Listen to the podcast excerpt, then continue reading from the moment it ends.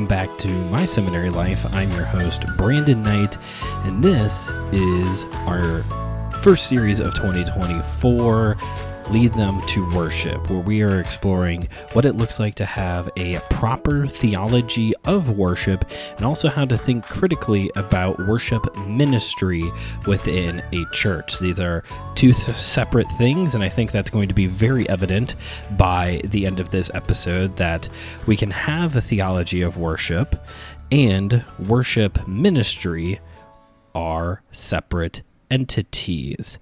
They cross over, obviously, because both involve worship. But when it comes to this idea of worship throughout this series, we're going to be thinking critically about ministry and also to look at what worship looks like in the everyday as well. And today, to get into today's conversation, we're going to go to one of my favorite stories in all of Scripture, one of my favorite chapters of the Bible, John chapter 4, most famously known for the story of the Samaritan woman at the well. I love this chapter. I think I've talked about it before here on the show. Um, just my love for this chapter because there is so much there is so much packed into this narrative. You know, sometimes you get into books like Romans or, you know, any of the epistles, and there's a lot to unpack because it's theology and, you know, Paul making sense of what we are believing now and how that, you know, what that looks like practically in our lives. And I feel like when we get into narratives, it's a little bit more like here's the story and an application you know? We're a little bit more whether this is the point of the stories in the bible the narratives in the bible or not we're a little bit more like here's the moral of the story at the end of the narrative. Kind of like you know back during um, the ancient greece series we did an episode on Aesop fables, these like short parable like stories that had a clear moral at the end of it. I feel like when we talk about the narratives of the Bible, it's usually this presentation of here's the story and the one moral at the end of the story. And I think John chapter 4 really speaks against that. There is so much to unpack in this story. Um, the high level to get to where we're what I want to camp out at in this episode. Um, the high level of what's going on here is that Jesus and the disciples are on their way declaring the kingdom and to get to their next destination, they're going to go through Samaria. Typically, Jewish people went around Samaria. They did not interact with the Samaritans because Samaritans were were this half breed, half Jewish, half Gentile uh, group of people that came out during the uh, exile and post-exilic era of history, and because the Jewish people take very seriously the um, at the time took very seriously the um, this idea of not intermingling with Gentiles. Um, Full blooded Jewish people looked down upon Samaritans and therefore would avoid them like the plague. And, uh, but Jesus and his Jesus decides that you know the quickest route from one destination to the next is a straight line. So they're going to go through Samaria. And while they're in Samaria, disciples go to look for food. Jesus meets this woman at a well and starts talking to her. Again, very cultural, taboo moment. Jesus is a well known rabbi and a man. This is a woman who is Samaritan. And as the uh, conversation goes on, we find out that this woman has been married several times over, is living with someone currently who is not her husband. So, all of these would have been typically red flags for somebody in Jesus's position to not give this person the time of day whatsoever. And they get talking and they're going back and forth. And this is the famous uh, Jesus talking about uh, living water. If you, you know, if you drink from this well, you'll thirst again, but I can give you living water. Um, but as the conversation goes, we see this a lot in the Gospels where this woman raises a question. This question that really has nothing to do with what they've been talking about, but this happens a lot in the Gospels where people raise a question to try and like throw Jesus off a little bit. You know, like we see this a lot, especially with like the Pharisees and all the other religious groups of they're starting to feel maybe intimidated by Jesus. Um, and so they're going to throw a curveball question at him to see how he will respond. And oftentimes, when Jesus gets these curveball questions, he throws the curveball right back at them with his response. And the question that this woman has is okay, you Jewish people, you say that you have to worship in Jerusalem at the temple. We Samaritans say you're supposed to worship God. They believe in the same God we are we say that you're supposed to worship God in this specific at this specific mountain. One thing that kind of comes up uh, with Samaritan history and in this conversation between this woman and Jesus is that the Samaritans really hold to their cultural identity. It seems like not so much Abraham, but Jacob. Jacob played a significant role in the area where the Samaritans live now, and so a lot of what their like cultural religious significance go back to Jacob rather than Abraham. Um, so she's like, You people say worship in Jerusalem at the temple. My people say here at this mountain. Who's right? And Jesus says, John chapter 4, starting in verse 21 through 24, this is going to be our verses of the day. Jesus replied, I'm reading out of the New Living Translation Believe me, dear woman, the time is coming when it will no longer matter matter whether you worship the Father on this mountain or in Jerusalem. You Samaritans know very little about the one you worship, while we Jews know all about him, for salvation comes through the Jews. But the time is coming. Indeed, it's here now when true worshippers will worship the Father in spirit and in truth.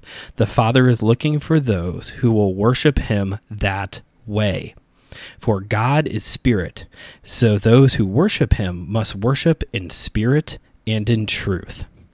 Now, again, so much to unpack, right? So much to unpack here. Right from the start, Jesus tells her, this I this you know and no longer it, oh, there's a time coming where it will no longer matter whether you worship the Father on this mountain or in Jerusalem. Hold that thought. We're going to come back to that. But just this like mic drop moment from Jesus in verse 22. You Samaritans know very little about the one you worship, while we Jews know all about him, for salvation comes through the Jews. Now, this is a theologically correct statement, as we'll see, especially when we get into the epistles, this idea that, um, you know, salvation is to the Jews first and then also the Greeks. It was all throughout the Old Testament that the Messiah would come to save the Jewish people and the nations as well.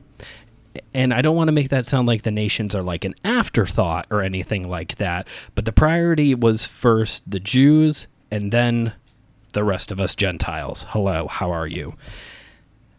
And it's just, again, one of those moments, it's important to reiterate the fact that the fact that Jesus is spending any time with this woman at all is already breaking so many cultural taboos. And he is bringing the gospel to her. So everything he is doing here is loving, is caring, is respectful, but still just this little mic drop moment from Jesus of like, you Samaritans don't really know who you're worshiping. And if I remember correctly, the Samaritans even had their own translation of the Hebrew scriptures that was different from what the Jewish people were reading with the Torah and the Psalms and the prophets and all that. But the real thing, I, real focus I want to get to here, though, is here in verses 23 and 24, where Jesus says, But the time is coming, indeed, it's here now, when true worshippers will worship the Father in spirit and in truth, the Father is looking for those who will worship him that way. For God is spirit, and those who worship him must worship in spirit and in truth. Now, I have heard people talk about these two verses, specifically this idea of worshiping God the Father in spirit and in truth. And typically, when people talk about worshiping God in spirit and in truth, this is principalized to talk about the kind of music that we are singing on Sunday mornings during worship time at our services. And what's interesting is that this argument can be used positively no matter which side of the worship wars you were on. So, the worship wars, by way of American evangelical recap, started like the 80s, maybe a little bit before then, all the way to the early 2000s of this transitional period of time where churches were trying to decide if they were going to sing less and less hymns and embrace more modern contemporary songs and musical instruments. It was a whole thing, and still to this day, in the year of our Lord 2024, there are still churches going through this transi- transition and trying to find ways to help everybody feel at home with the kind of music that they are playing. Some churches are still fully committed to the top 40 praise songs, others are still committed to the top 40 hymns of the past. The oldies station versus the, you know, top 40 station of today. Um, either way, still the top 40. And no matter which side of the worship wars you fall on, you can use this argument of we are to sing songs that are that glorify God and bring praise and worship to hymn in spirit and in truth on either side of the worship war argument. If you are very pro him, you can definitely argue the in truth part because many of the especially current contemporary worship songs and praise songs and Christian music is very fluffy, very emotionally driven, and not very theologically deep, while hymns, in their original concept, were written to teach theological truth. The intention behind hymns originally was to write songs with rich theology as an additional way to teach the congregation theological truths. Does that mean that every hymn is theologically accurate? Of course not. Are there hymns that are maybe a little wonky at times? Yes, there are. There are. Not every hymn is perfect. We're not talking about divinely inspired literature here. If you want to sing some divinely inspired songs, start putting more music to the Psalms at your church, I guess, because churches do do that. Those in the more liturgical setting will sit back and sing the Psalms or read them responsively or something like that. Um, but when it comes to the hymns, the argument is that they are very theologically sound. Whereas those on the more worship song end of things, they come to this verse and look at it and say, We are engaging with the spirit part we are worshiping in spirit. And there is also some truth. Um, there is truth, not some truth. There is truth in modern worship songs. Um, but these kind of songs, the mo- more modern worship songs, uh, dating all the way back to you know the '90s and '80s and up until now, um, they are very engaging if I can use that kind of word. Uh, they are songs that are driven to cause some form of an emotional response, which is not always a bad thing. Those who come from the very strict hymn world have a very hard time with the idea, and I don't mean that like in a in a negative way. This is just speaking generally here.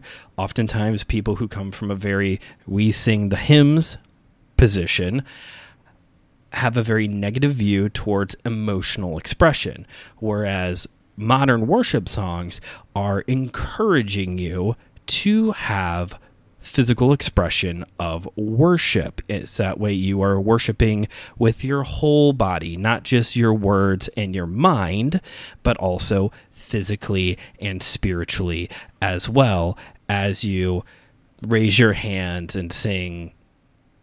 So for some reason, I was going to say "Glory to God in the highest, and on earth peace, goodwill towards man." That's what the angel said. Um, but uh, you know, raise your hands and sing. Why am I blinking on all the, the worship songs? Shout to the Lord or whatever. You know, shout to the Lord. If you're not shouting while you're singing, shout to the Lord, something is wrong. And also, if you're not going to stand while singing, stand up for Jesus, that might be a problem. And furthermore, some hymns do demand a little bit of physical response, I would argue.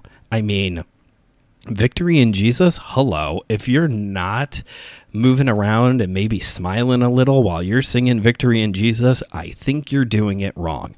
Regardless, so this is where uh, coming back to our passage here about worshiping god in spirit and in truth a lot of times when i hear people talk about this passage they talk about the music the thing is though is that we have to go back to the context and the context of this question has nothing to do with music. The Samaritan woman does not come up to Jesus and say, You Jewish people say you're supposed to worship God by singing the Psalms. We Samaritans say you should sing these songs we wrote.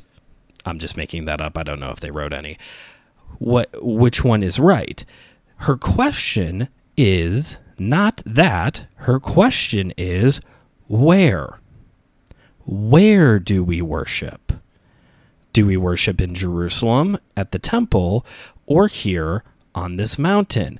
And that's the question that Jesus answers.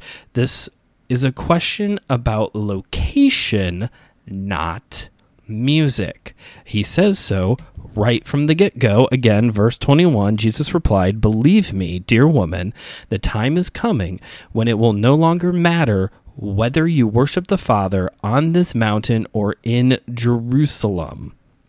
And then a little bit later, in verse 23, he says, But the time is coming. Indeed, it's here now. With the advent of Jesus, with Jesus now on the scene, the kingdom of God being ushered in, it no longer matters whether you worship the Father on this mountain or in Jerusalem, but that the Father is looking for those who will worship him in spirit and in truth, for God is spirit. And he wants those to worship him in spirit and in truth. This maybe you can principalize it, but this is not about music. This is about where. Where do we worship? Not there's a how, there's a little bit of a how here in what Jesus says, but the question is where. And Jesus' answer in part is don't get tied to a location. Now, I wish we had more conversations like this in 2020 when we were battling it out over whether or not churches should shut down. If the argument is churches should not shut down because we have to be at our building to worship, I am here to say you are wrong. We do not have to be at our building to worship. Jesus says so right here the time is indeed now where we will worship the Father in spirit and in truth. We do not have to be tied to a location. We don't have to be tied to a location in order to worship. And I will say, you know, what are we on? Year four removed from the pandemic now. I would say churches are still going through the growing pains of what does it look like now to have digital ministry in a way that it is more than just okay, let's just live stream the church service onto Facebook and YouTube. We're still growing, going through some growing pains, or hopefully, churches are still thinking critically about what does it look like to have digital members of a church? What does it look like to have people who cannot gather in a building but are still wanting to be a part of the congregation to worship because we are not tied to a building, but we worship God in spirit and in truth. So what does that part mean? Okay, so we're not we're not to be obsessed with a central location. We have to be at church on Sunday. You don't have to be on at church on Sunday in order to worship God. If that is the only time you are worshiping God, you are missing the point. Because when we worship God in spirit and in truth, we are embracing the fact that the kingdom of God is here. That the kingdom of God is here in this place. That we, as believers, as disciples of Jesus, are the temple of the Holy Spirit. Which means that as I go through my daily life, as I am singing in the car, with my son, as I am singing my son to sleep, as I am praying through the day, as I read scripture, as I love my wife, as I love my son, as I love those who are around me, I am worshiping, and I am worshiping with disciples of Jesus all around the world doing who knows what, but we are all worshiping God together because we worship in spirit and we worship in truth. Again, there is not a again, you know, I've talked about before that I think we're getting to a point where pastors need to realize more and more that we can't we can't operate that we know everything all of the time about God and our faith. But we still need to stand on the scriptures. We ne- still need to stand on the word. We need to be engaged with the truth. There are things that scripture says, there are things in the Bible that God has put in there for what it looks like to follow Jesus, to be a disciple of Him whether it's the Beatitudes, the Great Commandment, the whole Sermon on the Mount, you know, there's there is examples, there are teachings in the scripture that show us what it means to follow Jesus. And when we adhere to the words of scripture and we communicate the words of scripture, then we are worshiping in truth.